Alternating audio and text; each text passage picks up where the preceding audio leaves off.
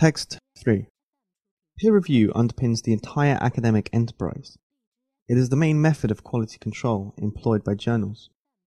By offering drafts of a paper to anonymous experts, poor arguments or dodgy science can be scrubbed up or weeded out. That is the theory. In reality, things are gloomier.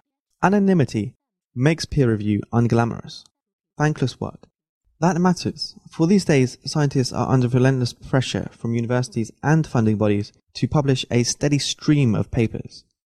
Anything that distracts from that goal, including reviewing the research of others, could mean forfeiting grants or career advancement. Perhaps unsurprisingly, studies suggest many reviewers do a poor job of spotting shortcomings in the papers they are critiquing. One solution is to make peer review more desirable and less of a duty that is the idea behind Publons, a firm which allows scientists to track and showcase their peer reviewing contributions. It has just been bought for a tidy sum by Clarivate Analytics, which runs Web of Science, an index that tracks how often researchers cite each other's papers. Scientists who sign up will get a verifiable, trackable measure of their contributions. Their reviews will even be given their own DOI numbers, unique identifiers currently used for keeping track of papers.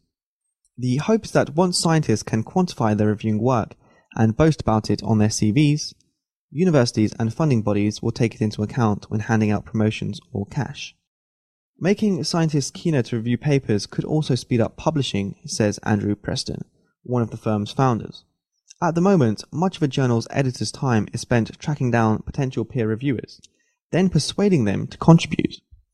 By making reviewing more attractive, it hopes researchers might start volunteering instead. Since Publon's founding in 2012, more than 150,000 researchers have signed up, writing more than 800,000 reviews. And while traditional peer review is done before publication, Publons also allows reviewers to assess a paper after it has been published.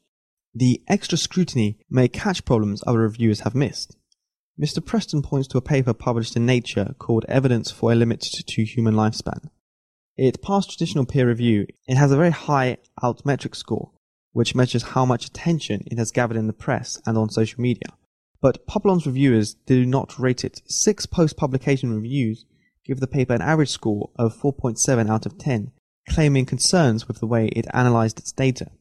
Andre Geim, a physicist who won a Nobel Prize in 2010, says that peer reviewers are unsung heroes of science who do their work out of a sense of responsibility. That is admirable, but as any student of the higher school of economics could tell you, self-interest can be an even stronger motive.